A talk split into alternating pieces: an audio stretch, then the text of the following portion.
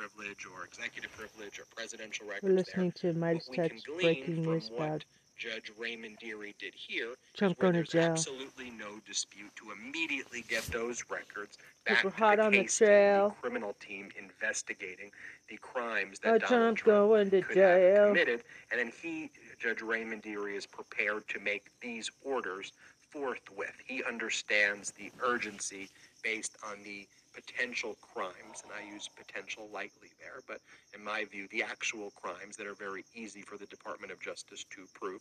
Um, but to get those documents to the Department of Justice so they can investigate those crimes. Also important in this order, Judge Raymond Dearie um, said that there will be a next status conference before him on October 18th, 2022, by 12 p.m. This will be telephonic, and the dial in information will be provided at a later date. Judge Raymond Dearie, thus far, has been all about transparency. The last uh, hearing uh, he uh, made public. Uh, make sure you mute your phones, even though the court should have muted their phones last time. I think one of the reporters uh, had said that they had uh, overheard people who were listening saying they heard about the hearing on the Midas Touch videos.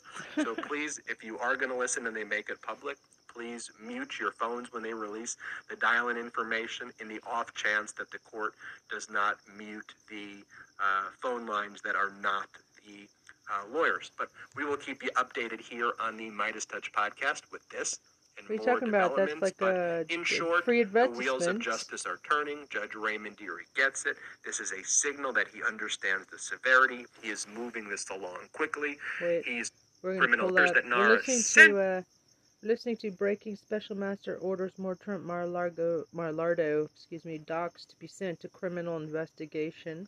This was published five hours ago. It's already got 297k views. Trump. I mean, Huge. judge, That's doing judging by that description, uh, saying, give us our records back. Um, and these documents would appear to be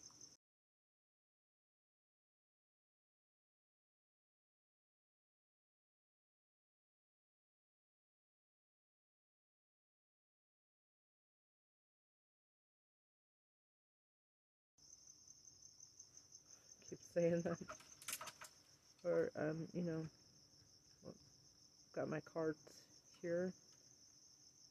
Said evidence of Donald Trump's intent and knowledge that he was Oh. violating the law um, because he received these NARA letters. So it's unclear what he's claiming is attorney-client privilege there, but he's still asserting attorney-client privilege over those documents.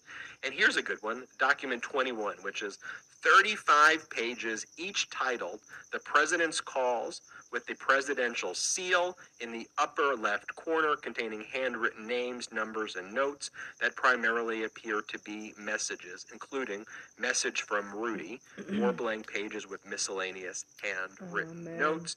And so Donald Trump is claiming that this is attorney-client privilege and wants Judge Raymond Dearie to rule on that. And Judge Raymond Dearie says he will promptly make a ruling with respect to those documents. And with respect to those Exhibit B documents, Judge Raymond Dearie says Department of Justice, take your photographs of it, log it, and then you're agreeable to returning those records to Donald Trump. Great, just you can return the originals to Trump after you take your photographs and log it pursuant to. Let's talk very quickly about uh, filter team procedures. If you're just pursuant to the search warrant that was signed on August 5th by, Magistrate Judge because there was a potential for privileges to be found the search warrant executed, the Department of Justice utilized the process known as. Filter team is a team of Department of Justice officials go into the premises first that's going to be searched. And they search all the same areas that the case team, which is a separate, is actually investigating the is going to go into. And what the filter team does is they at any documents that could potentially be filtered, and they want to segregate those documents and remove those documents. So when the case team comes in, that's actually investigating the crimes, they don't see documents that could potentially be attorney-client privilege. And here, the filter team took a very overbroad approach. So could have been Rudy Giuliani. They said, let's segregate this so that the case team investigating it doesn't see. So what you'll note, though, based on what I just said with respect to those exhibit only like 21 documents. There's not a lot of documents. And then the exhibit B documents, which are being returned to Donald Trump, 30 documents or 50 documents again. Like, not a ton of documents there. Uh, where are all the other documents? Those are the 11,000 government records, which the Department of Justice um, is not permitted to utilize yet in connection with its criminal investigation. It is permitted to use the 100 classified records. Those documents have now been fully and finally returned to the Department of Justice pursuant to the 11th Circuit Court of Appeals order for motion for partial stay where they overruled Cannon. And now we have these 11,000 other government documents that Donald Trump stole, which are part of the special master process. Remember from my old videos, the e-discovery vendor would just retain, they're processing those records. They put those records in a database.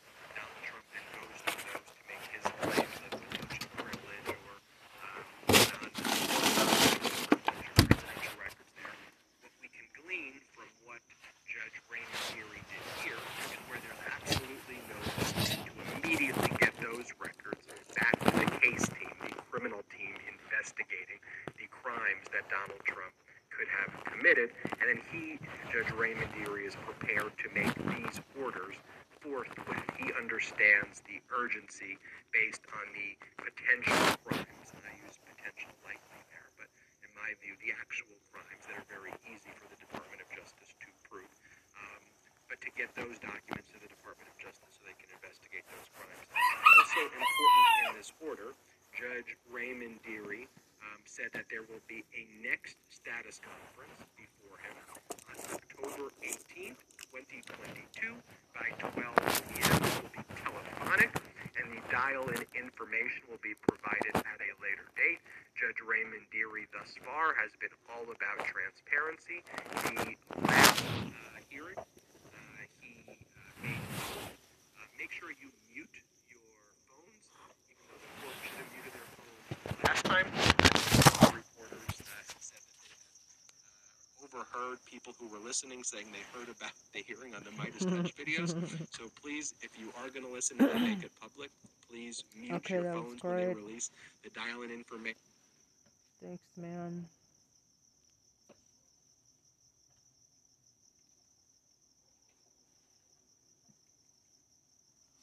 Um.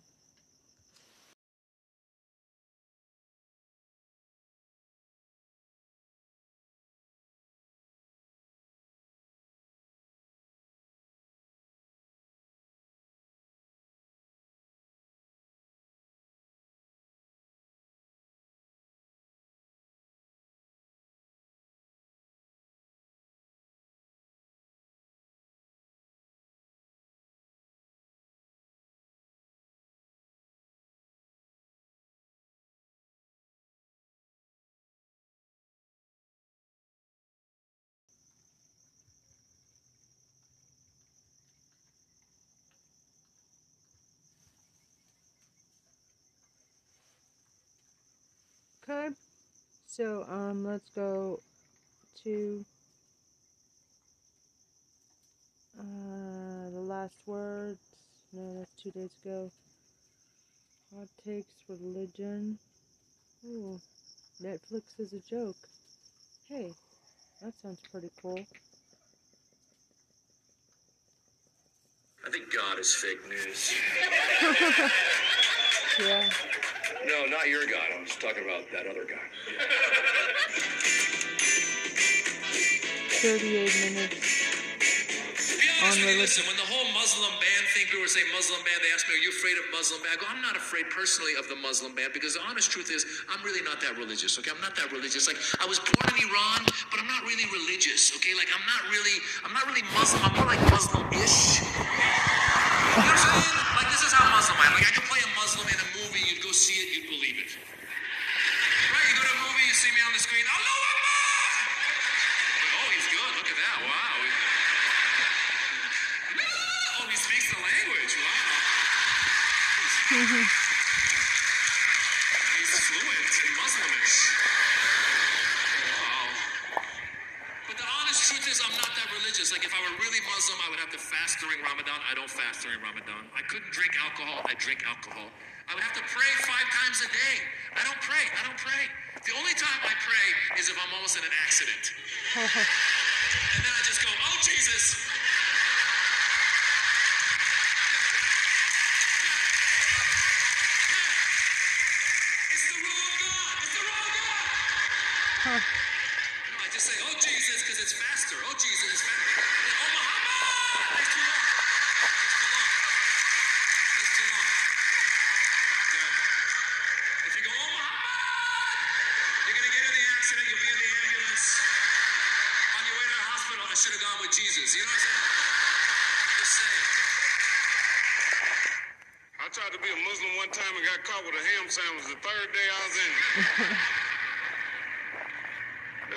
Brother, brother, brother, what kind of sandwich is that? So I was just gonna tell you, I quit. I don't wanna do this shit no more. Take this fucking flying saucer off my head.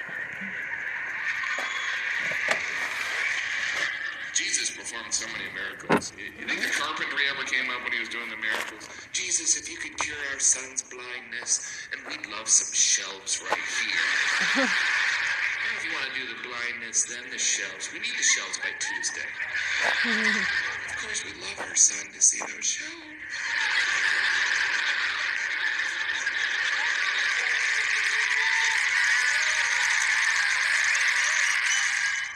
Jesus, of course, was a carpenter. We all know that. You think Jesus was a good carpenter? Because the Bible doesn't really address that. I mean, who knows? Back then, people could have been, good thing that Messiah thing worked out. Yeah, he built a shed for my cousin. What a piece of crap. And the entire time, he's like, I'm the son of God. Well, right now, you're building a shed. so hop to it, Jesus. It would be great if I was electrocuted right now. He did a Jesus joke and he was electrocuted. It was the best show I'd ever seen.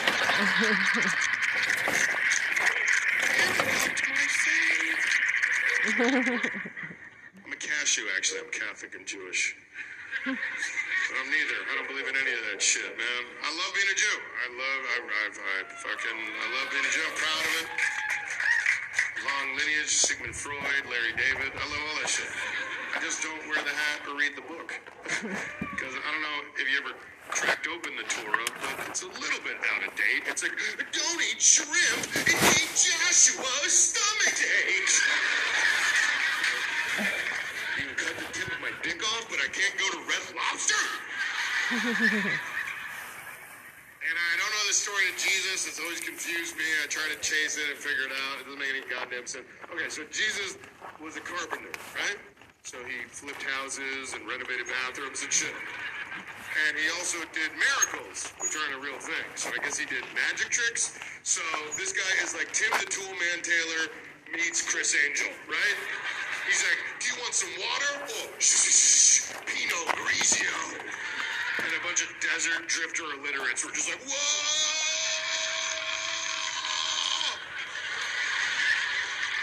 Circumcision's a scary word. I looked it up in the dictionary and said, ah!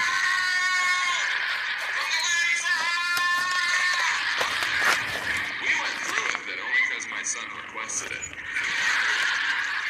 It is pretty crazy. Obviously, it started as a religious tradition, circumcision, but how'd they even come up with the idea? There a bunch of religious leaders gathered. One guy was like, all right, how should we honor God? I see we don't eat pork. I don't know, I like bacon. Anyone got anything else? What if we cut off part of our penis? All right, no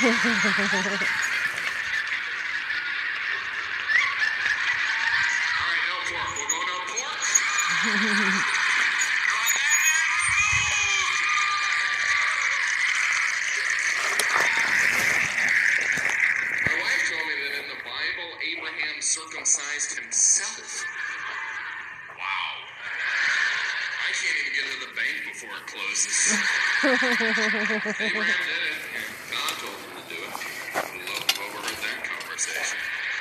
God, I need you to do something for me. Well, sure, you're God. I need you to circumcise yourself. I think we got a bad connection. Can you send me an email? Are you on Facebook yet? kind those challenges in the Bible took a leap in difficulty there. Don't eat this apple, build me a boat, cut out part of your penis.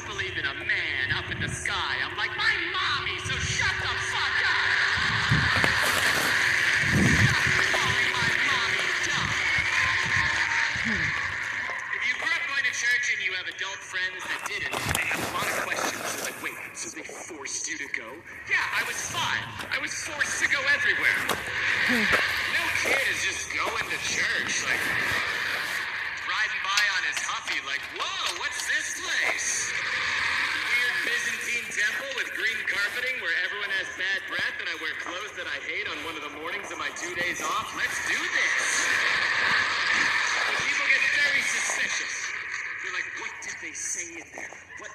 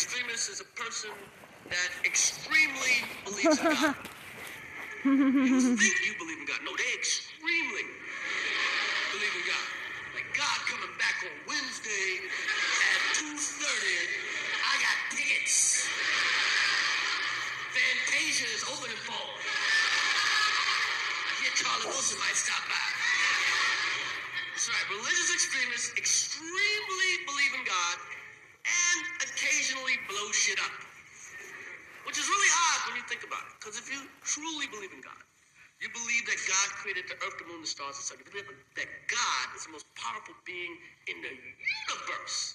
So if you believe God's the most powerful being in the universe, why would he need your help? What is that shit? And I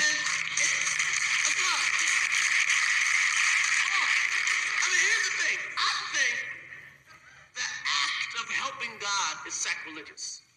If you think you can help God out, you don't believe in God. So if you really had faith, you would really have faith. I mean, check this out. I haven't been to church in 10 years. Now that's believing in God.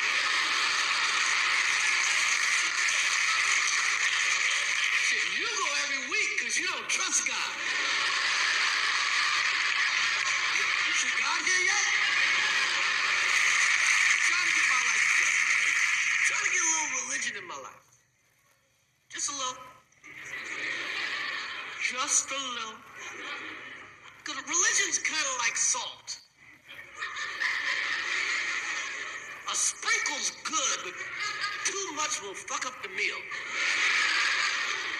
I mean, I'm basically trying to find God before God finds me.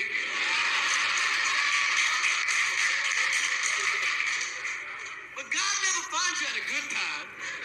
You never sitting courtside at a Knick game, hand job from Halle Berry. God shows up. Ah, she strokes a good dick, don't she? I made her. I made you dick too. Enjoy the game. but it is pointed out to me many times in the South that they're not the same. Because in the South, you know, they'll go, "Oh, are you Christian?" I'll go, "Yeah, I'm Catholic." Oh, well, we're Christian. Oh, okay. I thought we said the same thing, but I guess not. There are differences. The Christians have a direct relationship with Jesus, and they speak of it like that. You know what? Me and my relationship with Jesus, well, I love Jesus, Jesus loves me. It's, it's a direct, very solid relationship with Jesus. And I thought, wow, really? You guys go straight to Jesus. In a Catholic school, I was given a laundry list of people to contact before the nun said, because otherwise I'm bothering Jesus. You are going to call these people, Kathleen, before you bother Jesus. You can start with your guardian angel. He's got nothing to do 24 hours a day except tend to your needs. If he's not available, you can speak to the saint in charge of the activity you're upset about. Every single saint has been assigned an assignment. You can speak to Jesus' mother if you'd like to. You can give Mary a shout, but you are not to bother. Okie dokie.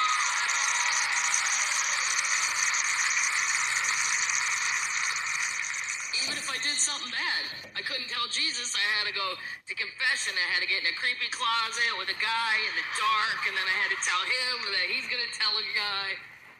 And I wasn't good at confession because my dad, for many years, was a defense attorney. And starting in second grade, he would tell us all at the dinner table I want all of you kids to remember if the police capture you or anyone in a position of authority asks you questions, your response, no matter what, are I do not recall, I need an attorney. I do not recall, I need an attorney. 90% of people are in prison because they can't keep their goddamn mouths shut. Never, ever snitch on yourself. And then I would go to confession in the closet, and the priest would go, Kathleen, is, have you done anything bad? Is there anything you'd like to tell me about? I'm not falling for this. My dad's probably planted him here. I know, I know what I'm supposed to say. Sorry, Father, but I do not recall, and I need an attorney.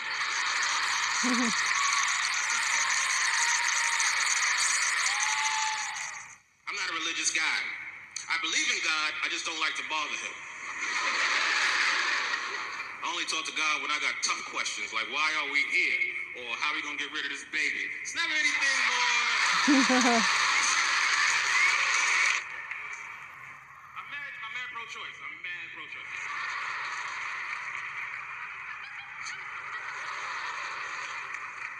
Are you mic'd? I don't want to offend any Christians. Are any, any Christians here? Anybody Christian? Christian? Yeah. My mother's a Christian. My mother's a very religious woman. She used to take me to church all the time. It was cool. I just couldn't buy in. Go in that church, I see that big old picture of white Jesus. I was like, nope.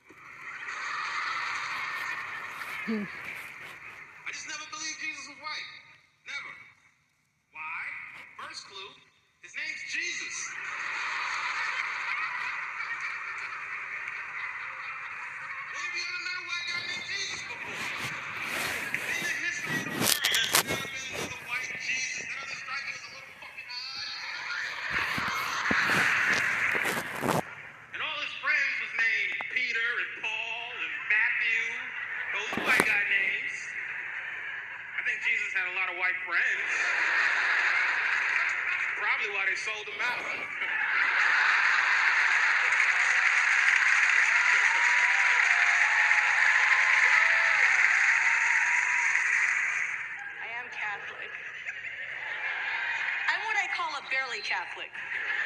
Like I'm barely like my parents, my family. I'm Catholic because my family's Catholic, but I don't know a lot of the stuff. I know the basics, you know. When people find out I'm Catholic, they love asking me questions, you know. I'm like, oh God, let it be an easy one.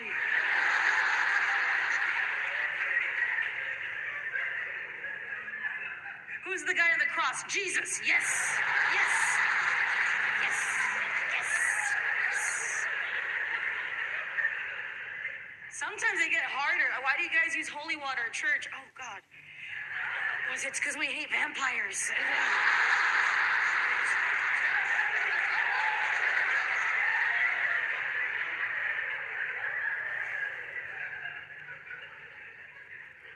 You ever notice Latinos were the only ones that named their kids Jesus? This is my son Jesus Rodriguez. He works at Papa John's. Oh, Jesus has come a long way. You never meet a white guy named Jesus. Hi, I'm Jesus Rosenberg. I work at Goldman Sachs. You-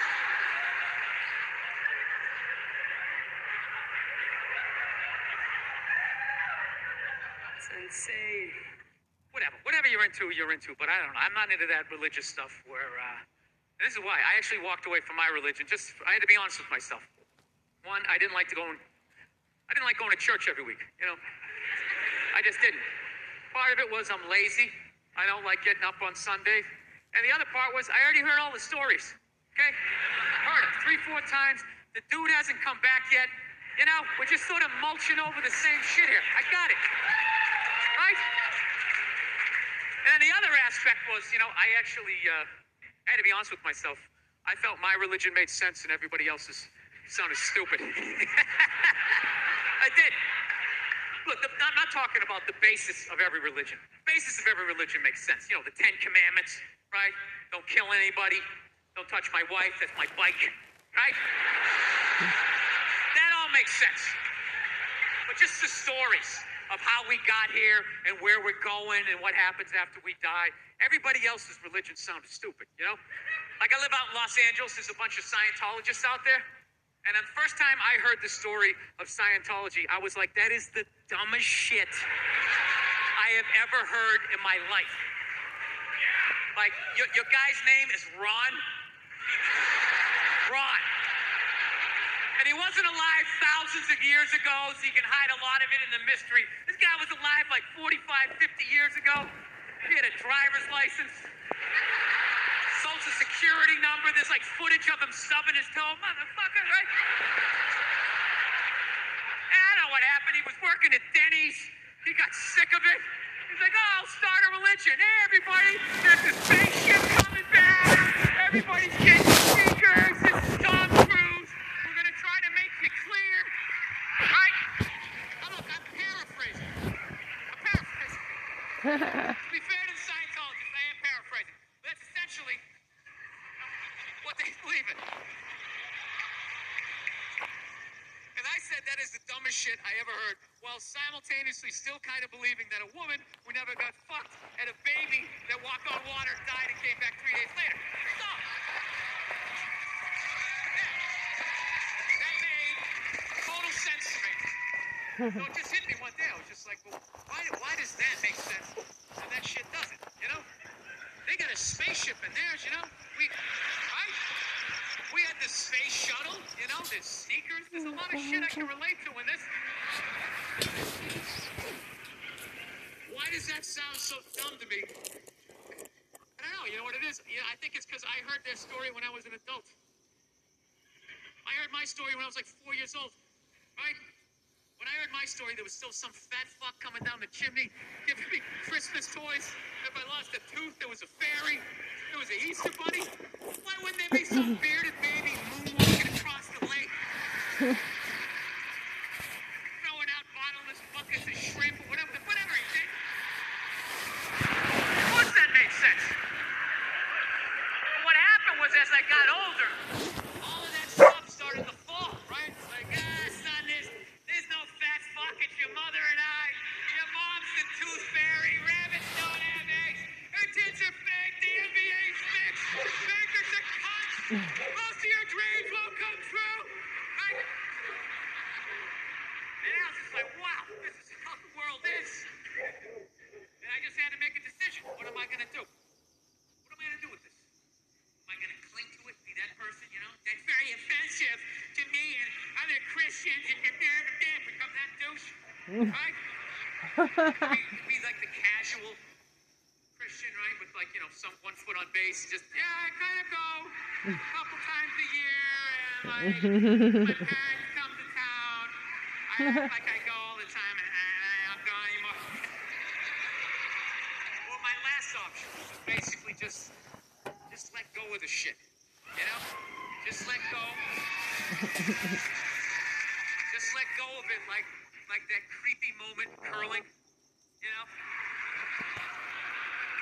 You know that moment when the shooter, whatever, whatever you call him, just slide with that rock, right? Just, let me do this right. Just slide. You think he's along for the ride? What's so Oh important? man. Well, they're here. End Oh times. my kid. God. End times. Yeah. 38 minutes of. Oh man. Trump texts to them. Agent message at rioters When most trial. people think about UFOs or UFO sightings, they think about it in Oh, terms man. of our time. But what about the past? Krista. Were other generations witnessing strange lights in the sky? Strange sights appeared in the Hidden skies History, long before movie. spaceflight or manned flight of any kind was possible. And in each century, these visions took on identities that tell much about the world view of those who saw them. Alexander the Great and his army, for instance, were harassed by a pair of flying objects in 329 BC. Most of the soldiers fled the scene, but some of the hardier men stood their ground and tried to hit the disc with their arrows and with stones from their slings. In 1492, just four hours before discovering land, Christopher Columbus saw a bright glowing object come out of the sky, go into the water, and travel slowly through the water very close to the ship.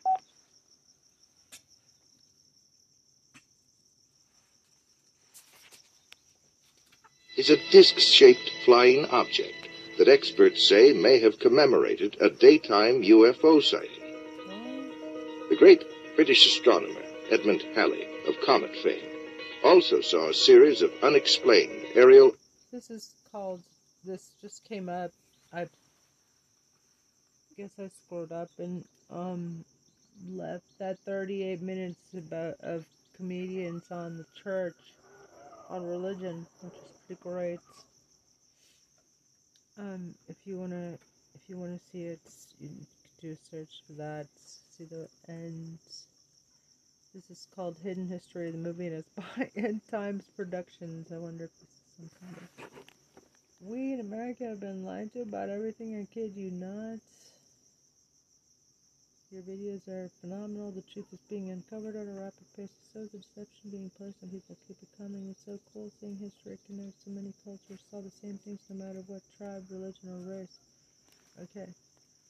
Let's check this out. In Time Productions. It's uh six they have six hundred two K subscribers. That's like about as many as Midas Touch.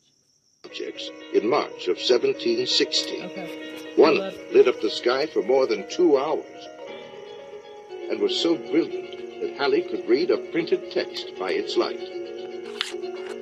There were sightings in 1897 of a lighter than air ship that had propellers, porthole windows, What's so important? Well, they're here. End times, kid. End times. Ow. Kitty. Don't fucking dig your fucking nails like that, bitch. Hidden history. When most people think about UFOs or UFO sightings, they think about it in terms of our time. But what about the past? Were other generations witnessing strange lights in the sky? Strange sights appeared in the skies long before spaceflight or manned flight of any kind was possible. And in each century, these visions took on identities that tell much about the world view of those who saw them. Alexander the Great and his army, for instance, were harassed by a pair of flying objects in 329 BC.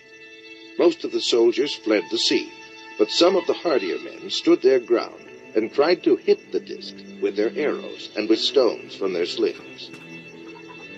In 1492, just four hours before discovering land, Christopher Columbus saw a bright glowing object come out of the sky, go into the water, and travel slowly through the water very close to the ship that he was on. Engraved onto a French token minted in the 1860s is a disc-shaped flying object that experts say may have commemorated a daytime UFO sighting. The great British astronomer Edmund Halley of comet fame also saw a series of unexplained aerial objects in March of 1760. One of them lit up the sky for more than two hours and was so brilliant that Halley could read a printed text by its light. There were sightings in 1897 of a lighter than air ship that had propellers, porthole windows, and brilliant searchlights which it directed at the ground. In 1917, what may have been the largest crowd ever to witness a UFO occurred in Fatima, Portugal. 50,000 people watched in amazement as a huge silver disc began spinning like a windmill and dancing about in the sky. After plunging toward the earth, it climbed back into the sky and disappeared into the sun. One night during the summer of 1948, Clyde W. Tombaugh, the astronomer who discovered the planet Pluto, was sitting in the back of his home at Las Cruces, New Mexico. He and several witnesses, including other members of his family, watched a strange glowing craft move overhead. All of the witnesses agreed that the object was definitely a solid ship and that it was probably some form of extraterrestrial device. John Keel is a world renowned expert on UFOs and has written numerous books and articles on the subject. A self described agnostic, he made this statement Thousands of books have been written on the subject of demonology, which is the ancient and scholarly study of monsters and demons. The manifestations and occurrences described in this literature are identical to the UFO phenomenon. Victims of demonic possession suffer from the same medical and emotional symptoms as the UFO contactees. Dr. Jacques Vallée has addressed the United Nations on UFOs and was the model for Lacombe in Steven Spielberg's Close Encounters of the Third Kind. He is the author of eight books on UFOs and has been widely recognized as the premier investigating scientist in the realm of UFO research. In his book, Messengers of Deception, Vallée says, an impressive parallel can be made between UFO occupants and the popular conception of demons. And in his book, Confrontations, he writes, The medical examinations to which abductees are said to be subjected, often accompanied by sadistic sexual manipulation, is reminiscent of the medieval tales of encounters with demons. He also made this statement. I believe that when we speak of UFO sightings as instances of space visitations, we are looking at the phenomenon on the wrong level. We are not dealing with successive waves of visitations from space. We are dealing with a control system. And he states, UFOs are the means through which man's concepts are being rearranged. They are engaging in a worldwide enterprise of subliminal seduction. I found this old book that was published in 1970 that has some very intriguing information printed in it. A lot of the stories I'm about to read to you have been lost to history. Until now, that is. 1893. In Wales, some eight or ten lights were seen at times gyrating through the sky in astounding fashion, going up and down rapidly, then zigzagging, all in perfect formation, like a fleet of airships. 1887. If a ball of fire falls into the sea, it can be called a meteor. But what if a ball of flame rises up out of the sea? Such was witnessed by the bug eyed crew aboard the British steamer Siberian on November 12th of that year. The object rose to a height of 50 feet over the water, darted close to the ship, then sped away out of sight. Ships were a prime source of UFO sightings in the 19th century. One of the most repeated phenomenon reported by two dozen ships or more was typified by the following account. May 15, 1879. Commander Pringle of the HMS Vulture of the Persian Gulf put in his log that two incredible objects were pacing his ship, both submerged but glowing brightly. On looking towards the east, he wrote, the appearance was that of a revolving wheel whose spokes were illuminated, and, looking to the west, a similar wheel appeared to be revolving in the opposite direction. 1845. Substantiating the above, the brig Victoria, on June 18th in the Mediterranean, came upon three luminous bodies that rose silently and mysteriously out of the sea, remaining within sight for some ten minutes in the air in slow maneuvers. 1883 an inexplicable phenomenon witnessed by thousands of people on both the Canadian and American sides as a UFO shaped like a square table hovered above Niagara Falls for one hour. May 15, 1811. The people of Geneva, Switzerland saw an aerial show never before seen. It was an odd UFO, one that seemed to change shape from a glowing serpent to a horseshoe and to a crescent. August 10th, 1809.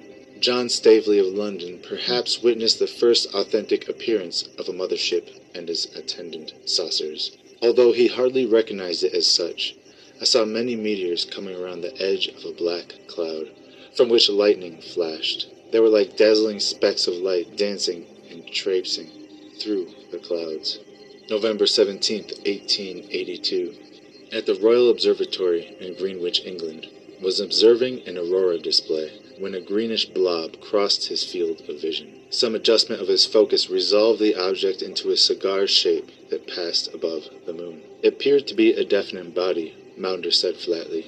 September 7, 1820. During an eclipse of the moon, several astronomers reported the same thing strange objects moving in straight lines, evenly spaced, that crossed the face of the moon slowly and made turns in military precision. August 12, 1883. This is one of the most famous and baffling of all the astronomical UFOs observed. Professor Jose Bonilla, director of the Astronomical Observatory at Zacatecas, Mexico, was recording sunspots when suddenly a small luminous body began crossing the disk of the sun. No sooner had he gotten over his first surprise than another such body appeared, then another, and another, and more. In the space of two hours, he said, I counted up to 283 bodies crossing the solar disk.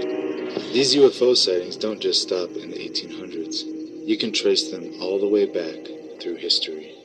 1551 AD, red rods were seen above Libs in Portugal, floating and flying through the sky.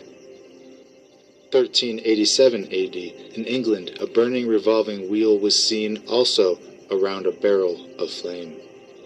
1254 AD, in the sky appeared a kind of large ship, elegantly shaped and well equipped, and of marvelous color. It was red and yellow and green and brown and scarlet and black. 1168 AD, a globe of fire was seen moving to and fro in the air. 919 AD, a thing like a burning torch cruised in the sky, and glistening balls sailed over Hungary. 1577 AD, an object like a lance passed across the sky. 98 AD, in Italy, another burning torch was observed, probably quite like the flaming red ball shaped UFOs seen today. 12 AD, in old Irish manuscripts, there's one tale very likely based on truth. Ancient Eire, Ireland. An anchor suddenly dropped from the sky and hooked itself into a church steeple. The townspeople then saw a ship in the sky with men aboard. One man climbed down the cable as if to free the anchor, and his motion was like that of a man swimming in water. Some of the watching men wanted to dash up to the steeple and capture the skyman, but the bishop forbade them. The strange being returned to his craft without finishing his job, but they cut the cable and the vessel vanished into the sky. now, there are thousands of more UFO reports that date back to the beginning of time. But what about actual evidence? As reported in the Scientific American in 1851, rock was being blasted apart in a New England community. Among the shattered stone debris was found a metallic vessel broken in two. When placed together, they formed a bell-shaped chalice about four and a half inches high and six and a half inches wide, made of zinc impregnated with silver. There are intricate flower designs all over it, inlaid in silver. It came from 15 feet down in solid rock, reported in 1845 and still existing. Is a nail of obvious manufacture that was found in a stone block from the Kingoodie quarry in North Britain. The nail was half embedded in stone, half and till, which is the crumbly matter churned up by the glacial ages. If the nail originally rested in a solid stone, it is millions of years old. Again in a quarry in 1844, near Tweed, England, workmen discovered gold thread encased eight feet beneath the surface of the stone bed. In 1851, another cut iron nail, sixpenny size and only slightly corroded, fell out when a man dropped a piece of auriferous quartz. In 1833, they found a coin 30 feet deep in the ground, and it was about the size of a shilling. Despite the long burial, the markings were distinct, representing a warrior or a hunter of Roman appearance. But no Roman coins of that type were ever struck. In 1891, Mrs. Culp of Morrisonville, Illinois, was shoveling coal into her kitchen stove when a large lump broke in two. Exposed to her astonished view was an intricate gold chain, as finely worked as anything jewelers can make today. In Salzburg, Austria, and now in museum, a block of coal from the Miocene strata yielded a perfectly machined cube of steel with slightly convex but symmetrical top and bottom side, with a cut groove running precisely all around its middle. Examined by dozens of scientists, technicians, and steel experts, all of them declared it could not be possibly natural and was positively artificial. An artifact made by the hands of human or otherwise. apparently just recovered are off-world vehicles not made on this earth. That's a direct quote. The universal story agrees with the record of every major culture of the ancient world in which the astonishingly consistent story is told of gods that descended from heaven and or came through spiral vortices to materialize in bodies of flesh. From rome to greece and before that to egypt persia assyria babylonia sumer the earliest records of civilization tell of the era when powerful beings known to the Hebrews as watchers and in the book of Genesis as the Bnei Ha-Elohim, the sons of God, mingled themselves with humans, giving birth to part celestial, part terrestrial hybrids known as Nephilim. Um, the Bible says this happened when men began to increase on earth and daughters were born to them. When the sons of God saw the women's beauty, and they took wives from among them to sire their unusual offspring. I believe a record of this is recorded in Genesis 6 4 when it says there were giants in the earth in those days, and also after that, when the sons of God came in unto the daughters of men, and they bare children to them. The same became mighty men which were of old, men of renown. This is Dr. Thomas Horn, and you are watching End Times Productions. What's beneath us? The ancient ones. The gods that used to rule the earth. During research for our best selling book, On the Path of the Immortals, I was given the unprecedented opportunity, really, to sit down with and to film Dr. Don Mose Jr., a third generation medicine man who I met with for a large part of a day, and he told me the oldest legends of the Anasazi, which he had been told by his great grandfather, who likewise had been told by his ancestors, Anasazi which included like stories Anunnaki. of the Anasazi turning to sorcery, to sacrifice, cannibalism, after they had lost their way and were driven insane by a reptilian creature, which they depict with a halo above his head, of all things. Uh, images of that being are, by the way, included in the petroglyphs that we filmed inside the canyons. And I believe that they likely attest to the fallen reptile or reptiles of biblical fame, which also misled humanity. As I said in the traditional Hogan at one of the Navajo schools, Dr. Don Mose teaches at, he began drawing in the sand on the floor and reciting the first part of the story of the ancient Anasazi and how it had been repeated to him by his father and grandfather, who had also been told by their ancestors and so on, uh, a legend that Dr. Mose alone had undoubtedly repeated hundreds of times before at the Navajo school. Now, since it was obvious to us that this Navajo historian was really indifferent to our camera and our recording plans, and in fact, I could tell he was really uncomfortable with us putting him on film, but thankfully, he let us proceed nevertheless. But I sat there and listened respectfully as he proceeded for nearly two hours to describe to this white man what's only ever been allowed a few times in history before, and that is the legendary stories of creation, of giants, of a great flood, of a reptilian deceiver. Uh, all from the voice of the nation's top medicine man. Um, Dr. Mose even sang to us in the antiquated tongue of what I would call Old Testament history, uh, paralleled in their earliest antiquity using the Navajo language. Now, not only did Dr. Mose substantiate the age old and globally recorded story of those who come through portals and the impact that they have had on biblical and global history, past and present. Not only did he weave Navajo Indian myths and legends seamlessly with our understanding of the six days of creation, um, the arrival of the Nephilim, and their connection to judgment by a global flood, followed by the repopulating of people around the world, and then a second incursion of the giants. But there were several instances in which, when I pushed Dr. Mose for greater detail, he would go off script, actually delineating from the official Navajo storyline to provide greater consistency between history and the way the Bible itself recorded certain events. This is part of a ritual. A ritual sacrifice.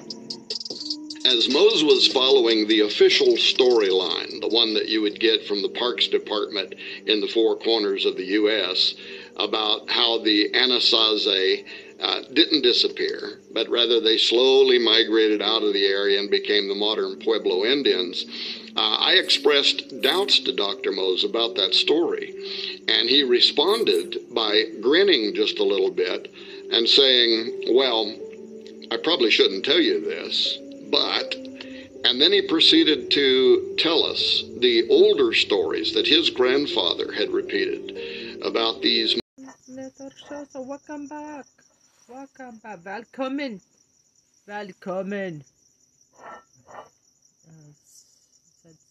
kind of get my Swedish a little mixed up with my Dutch. Uh, my du- Dutch, German, German. Small guttural. Um, I always thought it was kind of an unattractive language, but then I tried to learn Chinese. Chinese is really, yeah, it's brutal, especially if you get the wrong like person's tone voice, like their news um, anchors. Oh my god, they they sound so annoying. They're and, and, and you know like it's really jarring on the nerves. Anyway, so we're listening, watching this very interesting hidden history, the movie.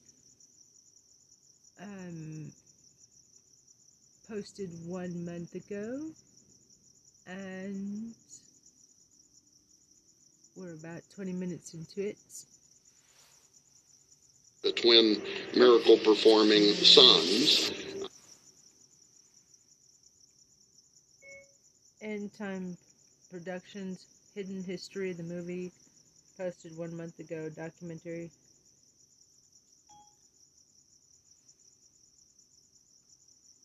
Right, just took a minute to shout out to KAMP Student Radio at the University of Arizona.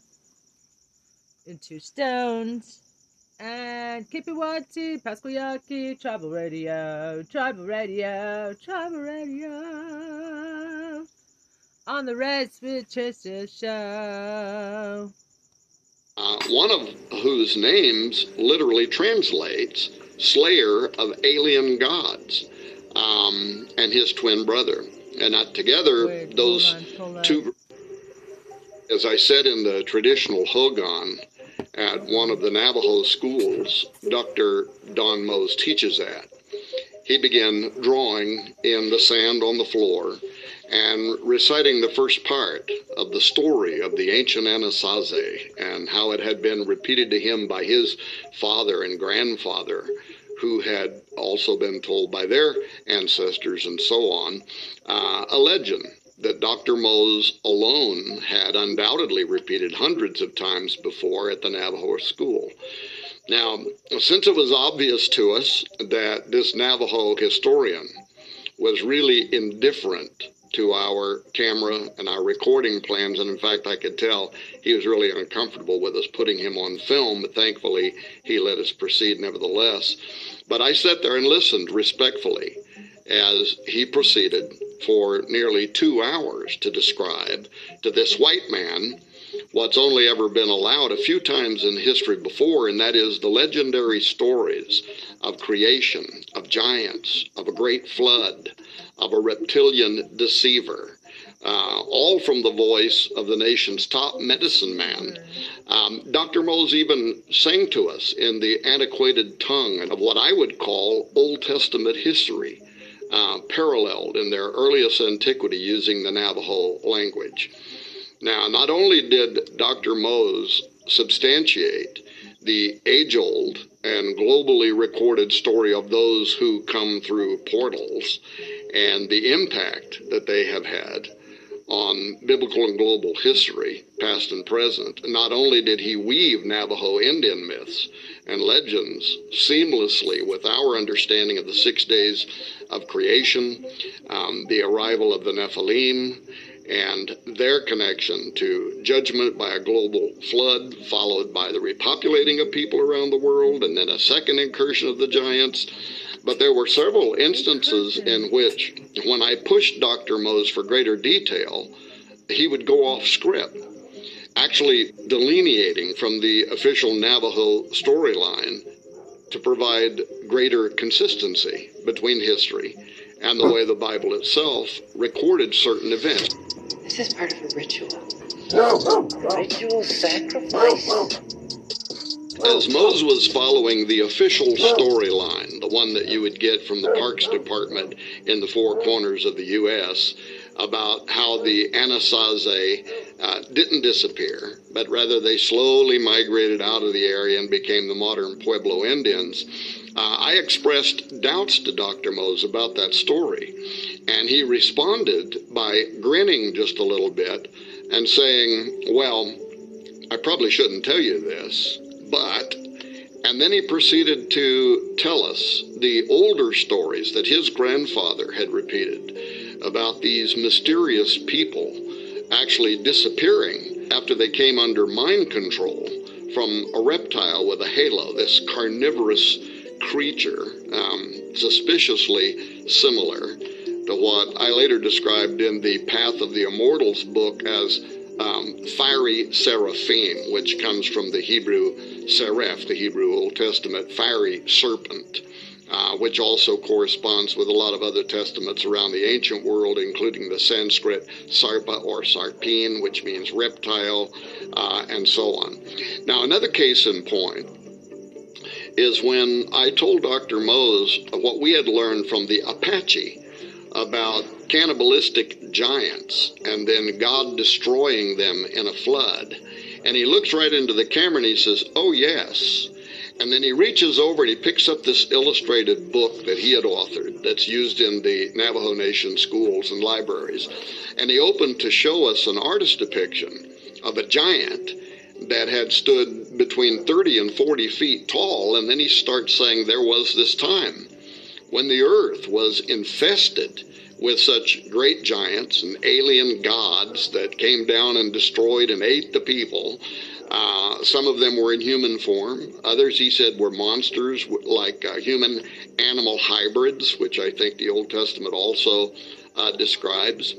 And then he followed that story with the famous Navajo legend of the White Shell Woman who gave birth to two of the most important characters in Navajo mythology, the twin miracle performing sons, uh, one of whose names literally translates slayer of alien gods, um, and his twin brother.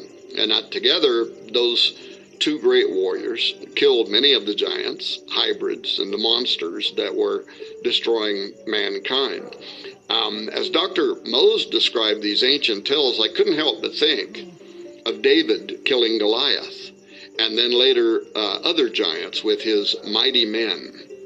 Um, then there was a point where Mose paused and he said, You know, when the Christian missionaries first came to America and told our people their stories of the giants and the great flood, he said, We smiled and let them know that we already knew these stories, that they had been told to us long ago by our own ancestors. After a week on the road, um, having covered hundreds of miles of reservations to walk amidst their multiple ruins, including hogans, temples, kivas, um, to follow guides and visit with a medicine man, not to mention tracking down and photographing petroglyphs, we were finally on our way to the last site that we were going to visit, one that our Cherokee guide had told us not to miss. We already collected enough pictogram and logogram images from ancient rock engravings throughout the Four Corners area to make our case and to calculate for our purposes a recurring theme, which um, definitely seem to match the Middle Eastern and biblical stories of portals, reptilians, fallen angels, giants, and the havoc that those creatures had played on the old world. Um, but this final petroglyph that was important, our guide had said, and one that we could drive right up to.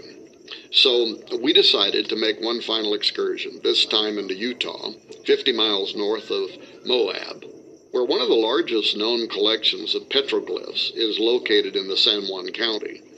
This storyboard that we would visit there was etched in sandstone as early as a thousand years before Christ, and it records um, practically every element contained in the Bible and extra biblical texts involving spiral vortices and those who come through them, including human animal chimeras and even giant six fingered and six toed footprints in pursuit of much smaller five fingered and five toed humans. Even that uh, reptilian that Dr. Don Mose had described uh, to us uh, with its halo was drawn there. Just a couple of feet away from the alien looking bug eyed creatures. This location is also easier to get to uh, than most of the ones that we trekked to. Yet it's as important, if not more so, than any petroglyphs. You could spend days hiking over miles of rough terrain to reach. It's called the Newspaper Rock Petroglyph um, and is somewhat decipherable as to which images are older due to the fading and darkness of the earlier depictions, which are certainly the most mysterious with their alien looking creatures and suits and what might even be some type of a flying craft.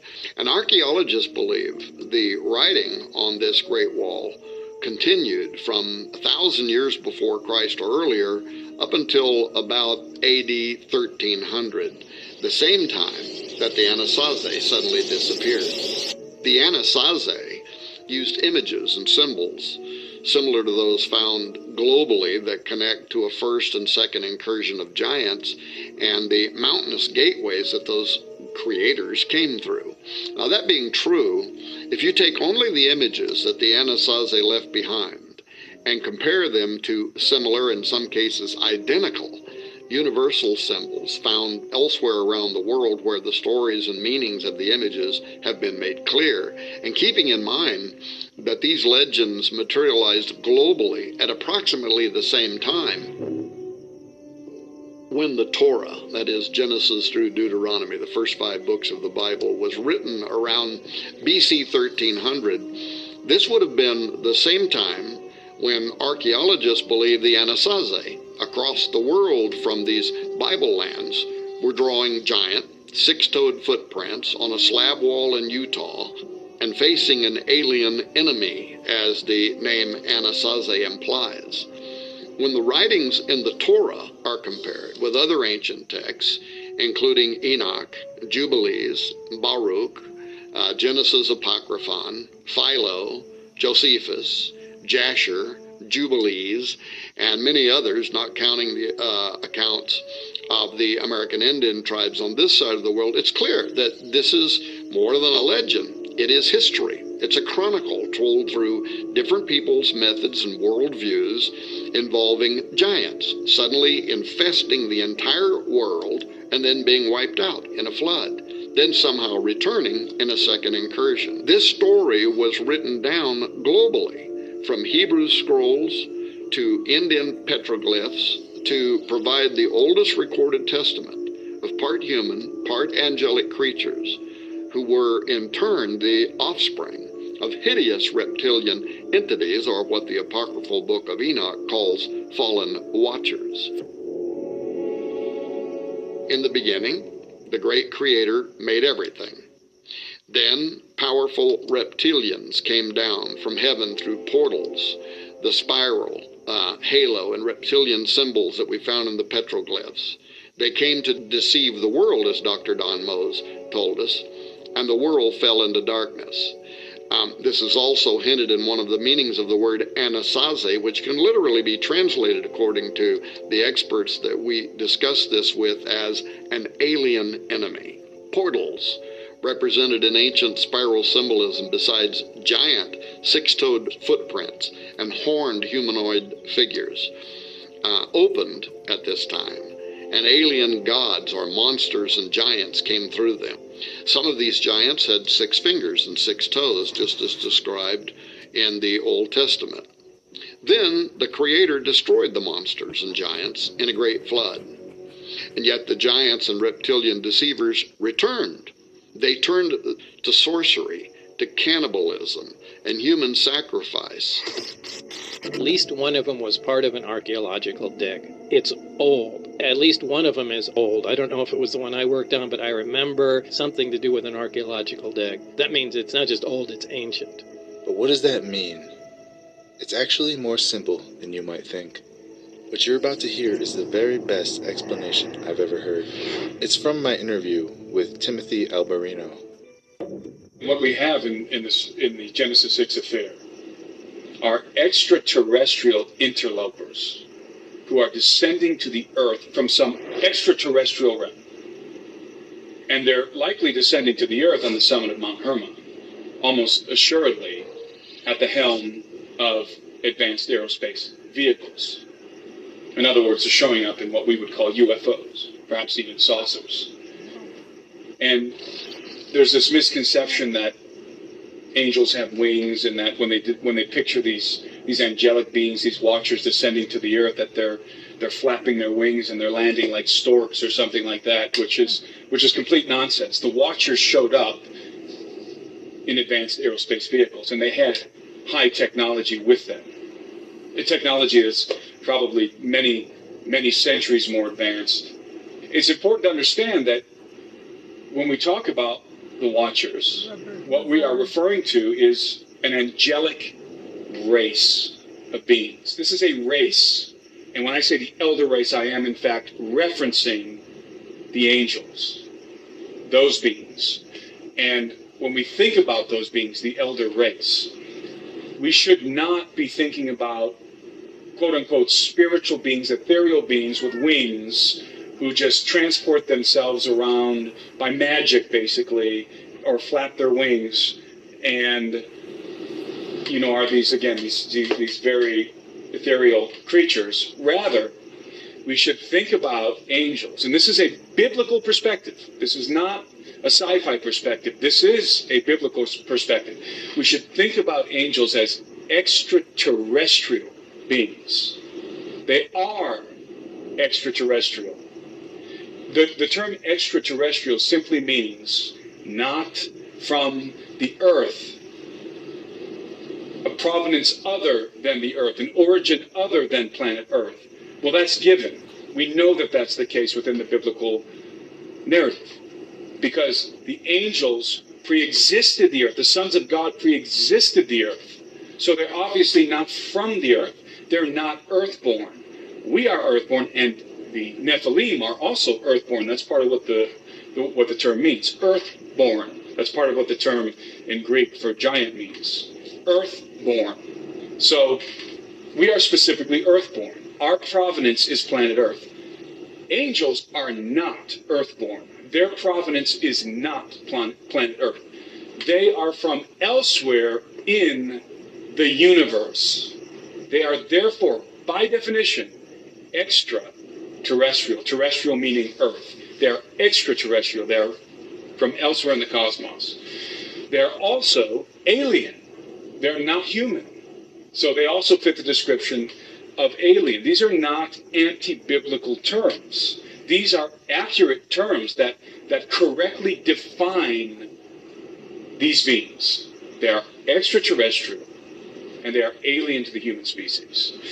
And they are in possession of advanced technology, including advanced aerospace vehicles, i.e., UFOs, what we call UFOs. So they have they are they have knowledge they have more knowledge of the universe than we do. That means they have more knowledge pertaining to chemistry, pertaining to physics, pertaining to mathematics, pertaining to astronomy, much more knowledge than we do. And they have derived much more advanced technological implements than we have. Number one, this race, the elder race, has been around a lot longer than us. Mankind was created to be a little lower than the heavenly beings and the angels. So, biologically speaking, cognitively and physically, our physiology is lesser than theirs. Their physiology is greater than ours. In other words, biologically speaking, they are superior to us. Without their technology, just biologically speaking, they are superior to us. They are a superior race.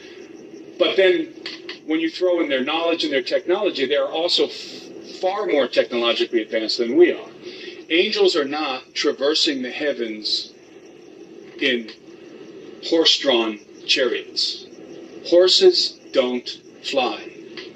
They're not like Santa Claus flying to the sky, you know, with a sled being pulled by reindeer. Angels are navigating the heavens in advanced aerospace vehicles, in saucers and the other UFOs, um, but they're not the only ones.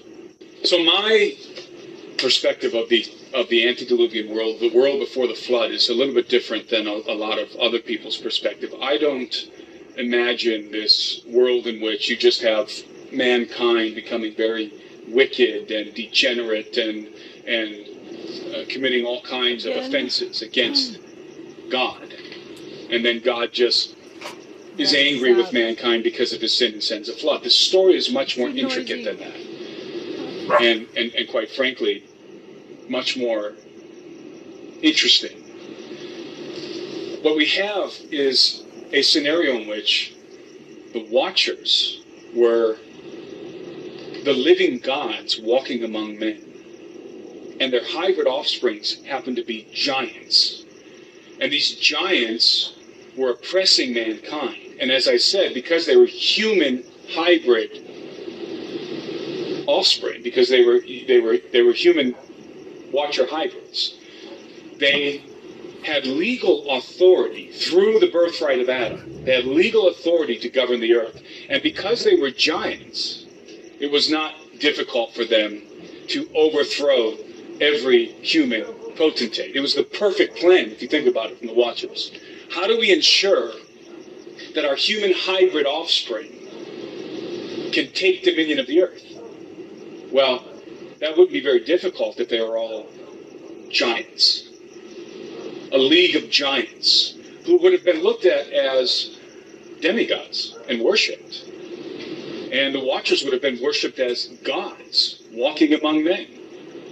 And this was the scenario unfolding in the earth before the flood. And so you had you had the gods who were manifest, you had their hybrid offspring who were giants. They took dominion of the earth, and and the gods, according to the to Greek mythology and to the mythologies of many ancient civilizations, the gods, the Greeks say that the gods apportioned among themselves the earth. They apportioned the earth among themselves. They divided it up, and they each became the rulers of their own kingdoms. And of course, I believe that the Greek, the, the Greek mythology regarding the gods is a reference to the history regarding the Watchers, the true history of the Watchers and, and their and their hybrid sons. And so the Watchers set up a global empire. And and each of them had their own kingdom, and their kingdoms were governed by their sons. Again, who were human enough to legally govern the earth. They usurped the dominion of mankind. And mankind was oppressed. They were living under the worst dystopia you can imagine. The giants, and according to the book of Enoch, men were required to feed the giants, to, to sustain them. And so, I don't know how many giants there were, but they were forcing the human inhabitants of the earth to feed them, to sustain them. And, and probably were bringing sacrifices and worshiping their fathers, the watchers, and and prostrating before their hybrid sons, who were the, who were the kings over these empires, these giants. And eventually, when mankind could no longer sustain, satisfy the appetites of the giants, the giants began to devour mankind, to devour men. And so it became this dystopic nightmare on earth in which not only was mankind working, slaving to to provide food and sustenance for the giants, they then became the food. And it's likely in my mind that the watchers were requiring of mankind human sacrifices that were to be brought to their hybrid sons. In other words, that you know each village or each city would have to produce human beings who would be brought to be consumed, to be devoured by the giants. And so this is a, this is a nightmarish scenario unfolding on the earth before the flood. It wasn't just that mankind was really sinful. It was that mankind was being devoured. Mankind was was going to war with one another and killing and slaughtering each other in, in these in these massive wars that were taking place before the flood, and and every kind of perversion and evil and corruption was rampant on earth. Yes, but at the same time, you have the Watchers and their giant sons who were devouring mankind and were governing the earth. And so the earth was usurped from the offspring of Adam, from the sons of Adam. And it's very interesting because both in the book of Genesis and also in the Enochian account, there's this phrase, I'm going to get it wrong, so I'll paraphrase it. And mankind began to call upon the name of the Lord, or something to that effect. And it's at that point that the decision is made to send the flood. Why? Because you have the regents of the earth, mankind, whose authority, whose dominion was usurped by the hybrid sons of the Watchers, beginning to petition heaven. They're petitioning heaven. So this is like a a it's a response, it's a judicial response from, from the great judge who's looking down at what's happening on the earth. And it, it, in one sense, mankind was just reaping what he sowed. They struck this deal with the Watchers, and this is the result. And now they're suffering the consequences of their actions. But God has compassion. He hears the cry of mankind. He is sympathetic to the suffering that's happening on the earth as men are petitioning him for redress against the Watchers and their giant offspring. And God decides to intervene. And a judgment is pronounced from heaven, and God dispatches some angels to go and do various things. And what the angels do basically is is one of them is charged with uh, inciting the, the sons of the Watchers, the giants, to war with one another. And that's what happens. The giants go to war with one another. And so you can imagine these hybrid kingdoms ruled by these giants going to war with one another. This is what happened. And I don't think it was, you know, big stupid Disney giants with clubs on their shoulders. right? I think this was a war involving technology. These were kingdoms ruled by the the giant hybrid sons of the Watchers going to battle with one another, very likely with kinetic weapons of war. Another angel is dispatched to seize the Watchers and, and to put them in chains and to force them to watch the destruction of their sons as they go to battle with one another. And so this is the redress from the King of Heaven. He's going to cause the giants to go to war with one another and annihilate each other. This is before the flood. To annihilate each other, and he's going to force their high, he's going to force their fathers, their angelic fathers, to watch the destruction of their beloved sons. And this is what's unfolding on the earth in the, in the pre-flood world. So it's like, you know, it's like uh, the Lord of the Rings or something. It's it's it's these massive battles happening and and nation against nation, but these nations are governed by hybrid giants, and they they utterly destroy each other. When we think about technology, high technology in the antediluvian world, I don't believe that all of civilization was in possession of high technology or of advanced knowledge. In fact, the book of Enoch gives us hints as to what the situation really was. And, and that is that the Watchers taught mankind certain things. Certain things. They taught them how to make weapons of war and so forth. But they reserved the greater mysteries, the greater secrets for their sons, which is logical. If you want your sons to have supremacy, you're going to imbue them with better knowledge and with better technology so that they can maintain dominance over the rest of the population and, and also their wives. They also taught their wives. So the way that I look at the pre-flood world is rather than saying, well, there was an advanced civilization, the most accurate way to contemplate this situation is that we're dealing with something like a Bronze Age or an Iron Age civilization, generally speaking.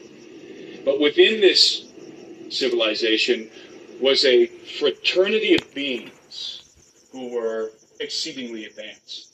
And the best way to illustrate this, I think, is to reference the movie Stargate.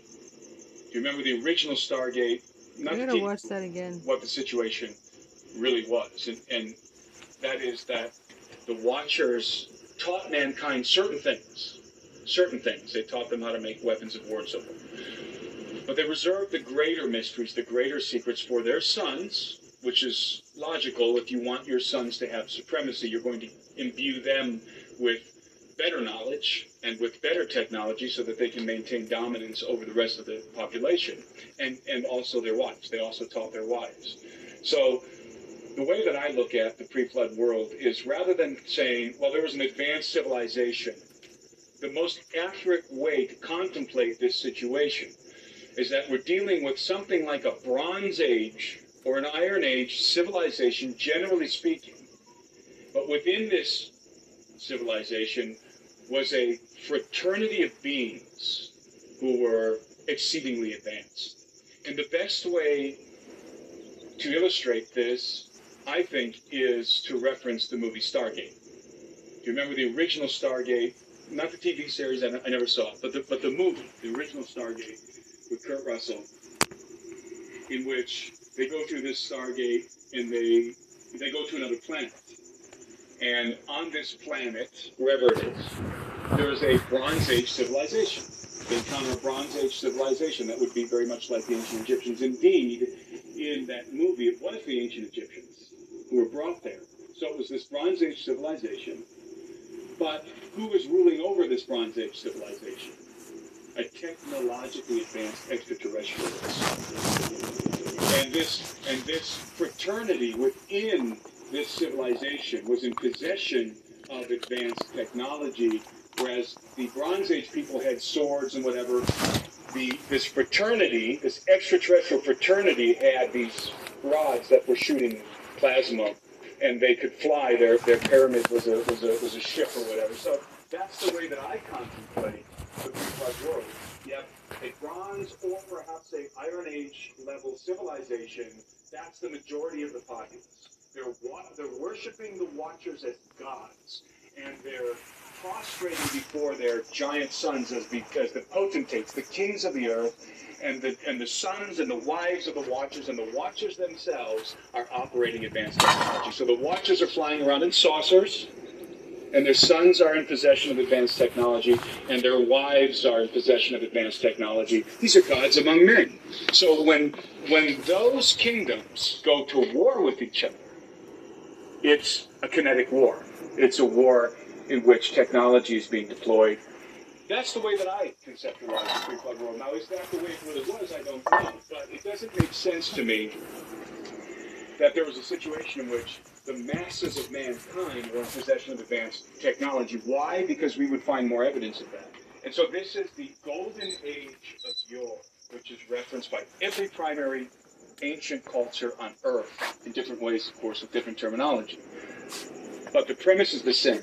This is the time in which the gods lived among men.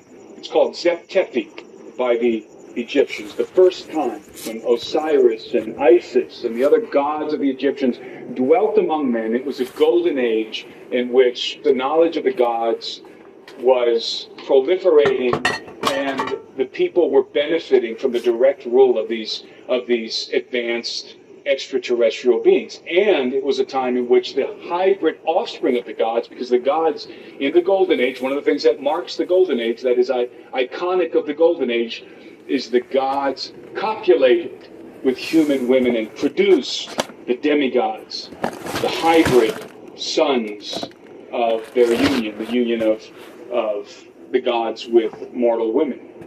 And this defines the Golden Age.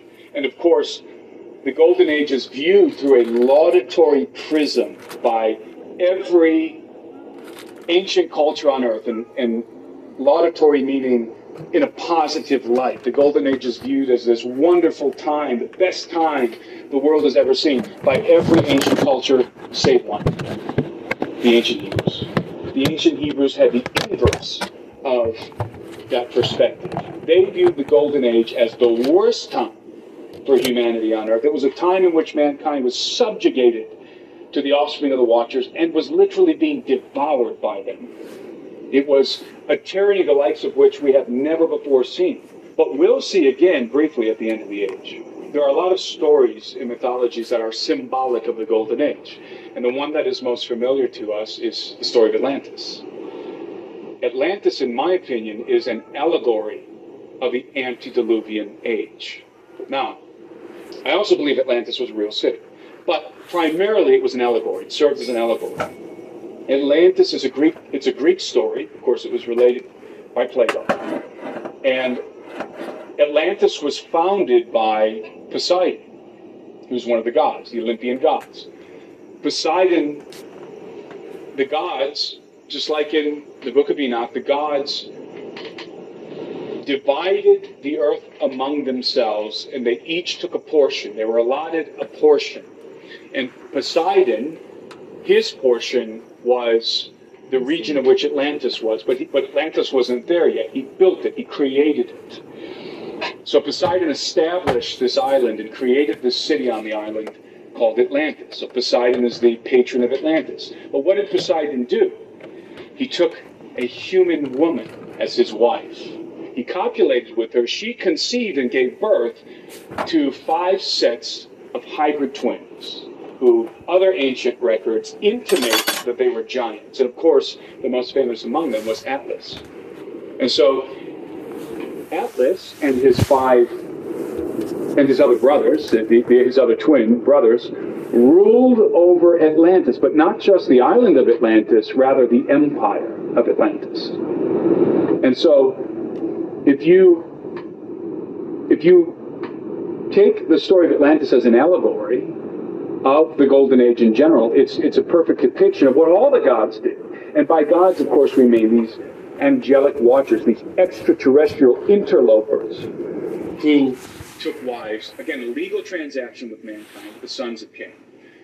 And and a lot of the earth into portions among themselves and established their own kingdoms, and their kingdoms were ruled by who?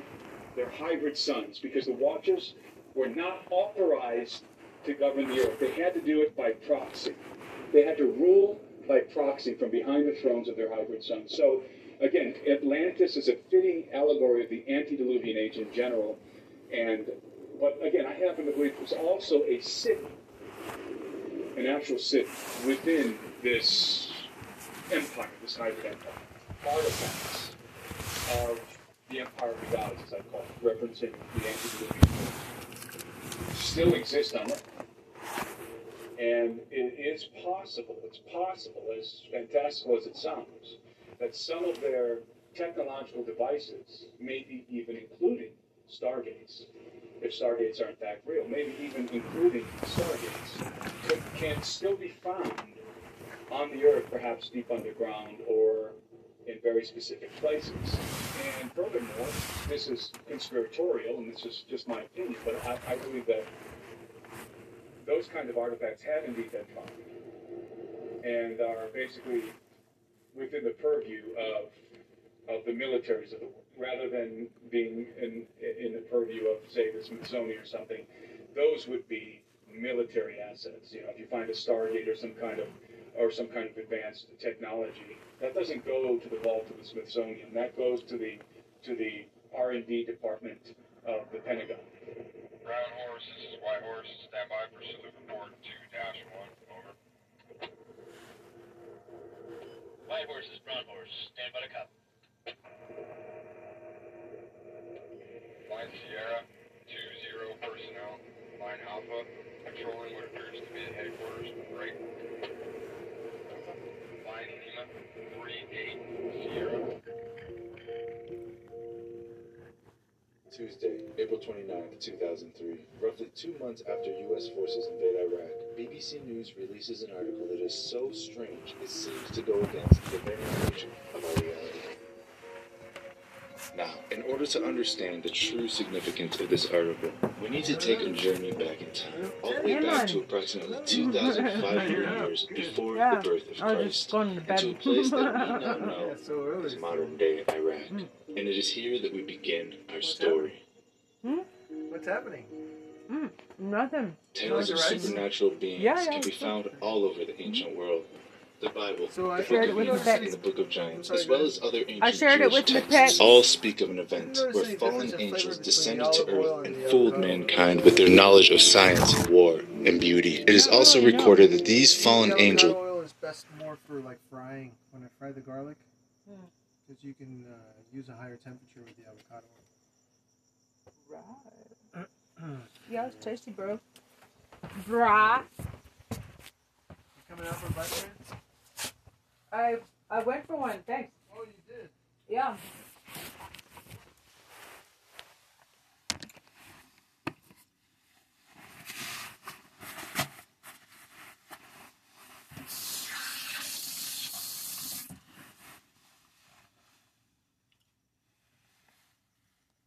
Or watchers as they are called in the ancient text, manipulated the genetics, the DNA of mankind, creating an actual race of giants, as well as other hideous monsters using animal DNA. Descriptions of these disgusting beasts can be found in the Book of Giants, which, by the way, was part of the Dead Sea Scrolls collection. Parallel to that, other ancient texts speak of the same exact event, except it's from the fallen angels or the Watchers' perspective. In ancient Babylon and Mesopotamia, for example, the Watchers were seen as a good thing. They came to help mankind, and they showed people how to do cool things. And they also created a mighty race of giants, men of renown. However, Biblical accounts reveal these things to be evil, fallen angels led by Lucifer himself, who want nothing less than the total destruction of mankind. Quote, According to Mesopotamian myth, there were seven Apkallu before the flood and four afterward. The word Apkallu comes from the Sumerian Ab, meaning water, Gal, meaning big, and Lu, meaning man. They were considered only partly evil, occasionally dangerous, and capable of malicious witchcraft. They were chimeric in appearance, usually depicted as humanoid with wings, or sometimes as hybrid birdman or bizarre, back to approximately 2,500 years. Those kind of artifacts have indeed been found and are basically within the purview of of the militaries of the world, rather than being in in the purview of, say, the Smithsonian or something. Those would be military assets. You know, if you find a Stargate or some kind of or some kind of advanced technology, that doesn't go to the vault of the Smithsonian. That goes to the to the R and D department of the Pentagon. Brown Horse, this is White Horse. Stand by for salute report 2 1. Over. White Horse is Brown Horse. Stand by to copy. Line Sierra, 2 0 personnel. Line Alpha, patrolling what appears to be the headquarters. Break. Line Lima, 3 8 Sierra. Tuesday, April 29th, 2003. Roughly two months after U.S. forces invade Iraq, BBC News releases an article that is so strange it seems to go against the very nature of our reality. Now, in order to understand the true significance of this article, we need to take a journey back in time, all the way back to approximately 2,500 years before the birth of Christ, and to a place that we now know as modern day Iraq. And it is here that we begin our story. What? Stuff from the uh? Tales of supernatural beings can be found all over the ancient world. The Bible, the Book of Enoch, and the Book of Giants, as well as other ancient Jewish texts, all speak of an event where fallen angels descended to earth and fooled mankind with their knowledge of science, war, and beauty. It is also recorded that these fallen angels, or Watchers, as they are called in the ancient text, manipulated the genetics, the DNA of mankind, creating an actual race of giants, as well as other hideous monsters using animal DNA. Descriptions of these disgusting beasts can be found in the Book of Giants, which, by the way, was part of the Dead Sea Scrolls collection. Parallel to that, other ancient texts speak of the same exact event, except it's from the fallen angels or the Watchers' perspective. In ancient Babylon and Mesopotamia, for example, the Watchers were seen as a good thing.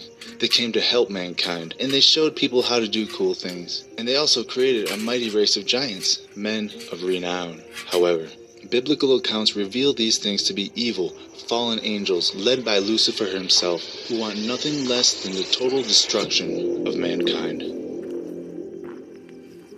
Quote, According to Mesopotamian myth, there were seven Apkallu before the flood and four afterward. The word Apkallu comes from the Sumerian Ab, meaning water, Gal, meaning big, and Lu, meaning man. They were considered only partly evil, occasionally dangerous, and capable of malicious witchcraft. They were chimeric in appearance, usually depicted as humanoid with wings, or sometimes as hybrid birdman or bizarre fishman creatures. The antediluvian Apkallu were divine, just like the Watchers. According to one story from the Babylonian period, the Epic of Erra, Erra was the god of pestilence and plague. Marduk banished the Apkallu to the Abzu as a punishment for provoking him to send the flood. Hmm.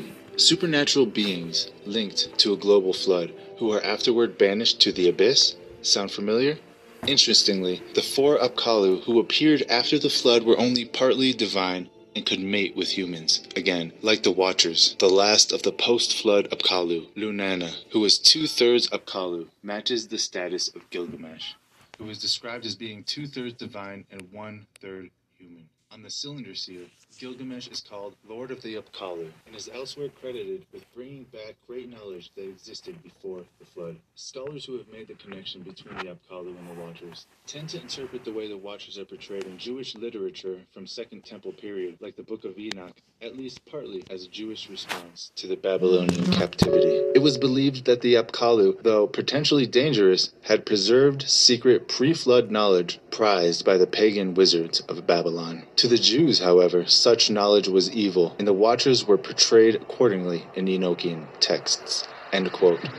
So, we have one epic story seen through two different lenses.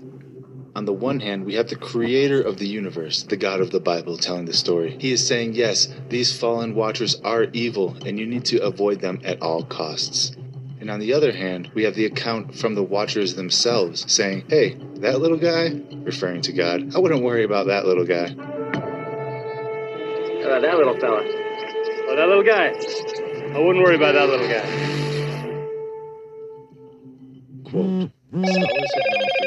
That there are parallels in the Mesopotamian legends and the biblical accounts of the patriarchs. Enoch is similar to an antediluvian king named Enmeduranki, and Noah is variously called Utnapishtim in Babylon, Ziusudra in Sumer, and Atrahasis in Akkad. But even those accounts are part of a fallen realm military campaign, a supernatural psyop. For example, the accounts from Mesopotamia portray Gilgamesh as a mighty warrior, a hero, two thirds god and one third man. He has adventures and slays monsters, notably Humbaba, the defender of the faraway cedar forest, who'd been assigned to terrorize humans by the god Enlil. Who is Enki's brother. In the Second Temple Jewish account known as the Book of Giants, Gilgamesh was himself one of the gigantic offspring of the Watchers, as was Humbaba, the monster Gilgamesh set out to kill. This is how Gilgamesh was viewed by the Jews between the time of the Babylonian captivity and the birth of Jesus. Basically, he was one of the Nephilim. End quote. One of the Nephilim. In case you don't know what a Nephilim is, it's the unholy offspring between the fallen Watchers and a human woman. Yeah. Moving back to Gilgamesh, he was a giant, part supernatural being, part human, otherwise known as a Nephilim. Now, here's where it gets crazy. Scholars actually believe Gilgamesh existed. And not only that, this article from 2003 the BBC News put out says they may have actually found his tomb. Quote, Gilgamesh tomb believed found. Archaeologists in Iraq believe they may have found the lost tomb of King Gilgamesh, the subject of the oldest book in history. The Epic of Gilgamesh, written by a Middle Eastern scholar 2,500 years before the birth of Christ, commemorated the life of the ruler of the city of Uruk, from which Iraq gets its name. Now, a German led expedition has discovered what is thought to be the entire city of Uruk, including where the Euphrates once flowed, the last resting place of its famous king. I don't want to say definitely that it was the grave of King Gilgamesh, but it looks very similar to that described in the epic. Jörg Fassbinder of the Bavarian Department of Historical Monuments in Munich told the BBC World Service's Science in Action program. End quote.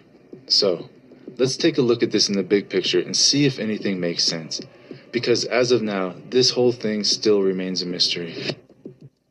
First off, the Bible says there will be a time when the Nephilim return. Some people believe this is a spiritual return by demonic possession. Others believe it's physically, as in a return of the giants. Fast forward 2,000 years, archaeologists find Gilgamesh's tomb in Iraq, two months after U.S. forces take over the country. Is it possible that when news broke of the discovery of Gilgamesh's tomb, orders were given from the highest possible levels of government, and U.S. troops arrived at the site to seal it off? DNA was collected from the skeleton and brought to a top secret underground research lab where tests were conducted. Tests involving cloning technologies and CRISPR Cas9. Of course, the only thing we can do is speculate. So, what do you think about this? Do you think they really found Gilgamesh's tomb in 2003, as this article states? If so, what happened to it, and why is there no mention of the contents? Or maybe what they found was so insignificant that they thought all news coverage should just stop. We're observing everything to the west of that MSR. Can you see the palm? Does the deep state really exist? Mainstream society as a whole will be quick to tell you no, the deep state does not exist, and it is nothing more than a far right conspiracy theory. Well, if it truly is a far right conspiracy theory, then why did a Democrat, who also happened to be the President of the United States of America, not only seemingly confirm the existence of the deep state, but also suggests that they are the ones who are in charge of the UFO or UAP programs? An official UFO sighting report, one of thousands compiled over the last few decades. This particular report from October 1969 was filled out by Jimmy Carter. He was still governor of Georgia at the time. He witnessed a luminant object suspended in the twilight sky. Later, when he assumed the office of President of the United States, his staff attempted to explore the availability of official investigations into alien contact. As this internal government memo illustrates, there are some security secrets outside the jurisdiction of the White House. Outside the jurisdiction of the White House. Hmm. If the President of the United States is the Commander in Chief of the entire U.S. military, just who can be outside the jurisdiction of the White House? Seriously. If the deep state does not exist, then who in the world are they referring to? March 22, 1950. This letter was sent to the director of the FBI. March 22nd, by the way, is 322. 322 is the calling card for the actual Skull and Bones Secret Society. Whether or not they have anything to do with this declassified document, well, your guess is as good as mine. Let's continue. On March 22, 1950, this letter was sent to the director of the FBI by a man named Guy Hottel. The letter reads as follows quote, An investigator for the Air Force stated that three so called flying saucers had been recovered in New Mexico. They were described as being circular in shape with raised centers, approximately 50 feet in diameter. Each one was occupied by three bodies of human shape, but only three feet tall. Dressed in a metallic cloth of a very fine texture, each body was arranged in a manner similar to the blackout suits used by speed flyers and the pilots. According to Mr. Blank, informant, the saucers were found in New Mexico due to the fact that the government has a very high powered radar setup in that area, and it is believed that that radar interferes with the controlling mechanics of the saucers. No further evaluation was attempted by Blank concerning the above. End quote. So there are people in the government who know something about the UAP phenomenon. But what about the private sector? So if the United States government wanted to convince the public that extraterrestrials were visiting mankind, how would they do it? Behind me here, Skinwalker Ranch is the perfect way for them to do it. What they're doing, in my opinion, is preparing the public for something. Now, either it is fake and they're preparing the public for some sort of massive deception or psyop, or it's real and they're preparing the public for something that they know is underground that they will reveal at some point. Leave the area. This area is under video surveillance and you have been recorded. I'm here at Skinwalker Ranch, and um, I don't know if you've heard about this place before, but it's one of the most mysterious places on planet Earth.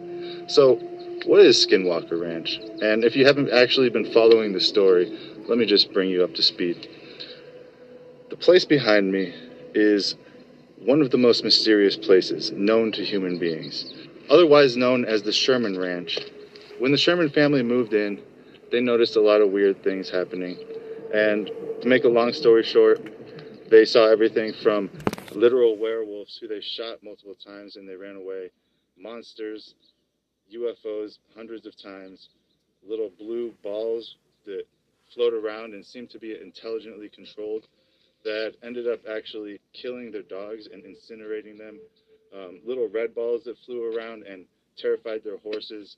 They also had four black Angus bulls that were somehow, without any explanation, taken up from the corral and brought inside of the trailer while the family was sitting right outside.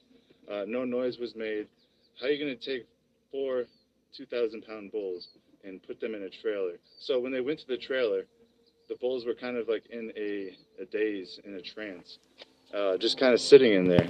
And as soon as the family came up, the owners of the, the bulls, they came up, the, the bulls woke up out of their trance and started to panic.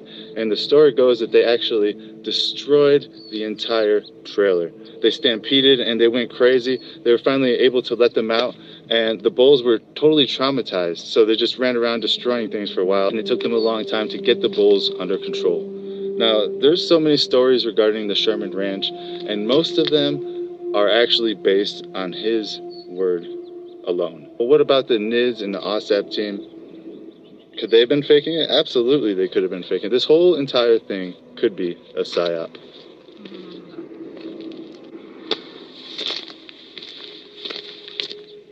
So a lot of people actually believe that Skinwalker Ranch is fake, and all the stories that come out of here are a psyop from the government. Now, this would be highly reminiscent of the Paul Bennewitz story. And if you're not informed with Paul Bennewitz's story, basically this is what happened. Paul, ben- Paul Bennewitz was a physicist who saw UFO sightings and was telling people that, hey, these are aliens from a different world. So what happened was the government actually sent some intelligence agencies, um, namely the Air Force OSI, which is the Air Force's intelligence agency that you know does intelligence stuff for them. What they did was they actually tricked Paul Bennewitz into believing that they were UFOs and that there was an alien base under Dulce, New Mexico. Let me just read the description for this story. 1978, Paul Bennewitz, an electrical physicist living in Albuquerque, New Mexico, became convinced that strange lights he saw hovering in the night sky were extraterrestrials. He reached out to newspapers, senators, and even the president before anybody responded. Air Force investigators, they listened to his story, as did Bill Moore, the author of the first book of the infamous Roswell UFO incident. Unbeknownst to Bennewitz, Moore was hired by a group of intelligence agents to keep track on Bennewitz while Air Force ran a psychological profile on him. Hmm. They also ran a disinformation campaign on the unsuspecting physicist. So here we have the United States Air Force running a disinformation PSYOP campaign on this one physicist, but to what end? In return, Air Force intelligence would let Moore in on classified UFO material. What follows is a scandalous true tale of disinformation, corruption, and exploitation, all at the hands of the United States intelligence community. So basically, the U.S. intelligence community set their focus on Paul Bennewitz and convinced him that there was aliens coming from another planet, when chances are that's not what happened. So, why did they do this? I think it was for them to figure out how easy it would be to convince people of something. Uh, it's a lot easier than you think it is. All you have to do is give them little nuggets here and there, and they believe it. So that brings us back to behind me here. We're at Skinwalker Ranch, and some people say the whole thing is fake. The whole thing is a hoax brought on by the government in order to convince people that aliens or extraterrestrials are visiting Earth. Now, what proof do we have that it's a hoax? We don't have any proof it's a hoax, but do we have any proof that it's real? Absolutely not. All of our proof comes from the Sherman family's testimony. That's the originator, that's where all of this stuff comes from. So, is it possible that the United States government worked with the Sherman family to maybe fabricate these stories in an attempt to convince the public of something that's happening here. I think it is possible. And furthermore, I think it's more than possible. If the US government wanted to convince people that there was aliens visiting Earth, they would have to do it in a way like this. They couldn't just come out and say it. There was a report that was made, I think it was in the 70s, that said if the American public found out about UFOs, uh, found out that they are visiting from another planet, it would cause chaos. The report states that society would break down almost immediately. And if society breaks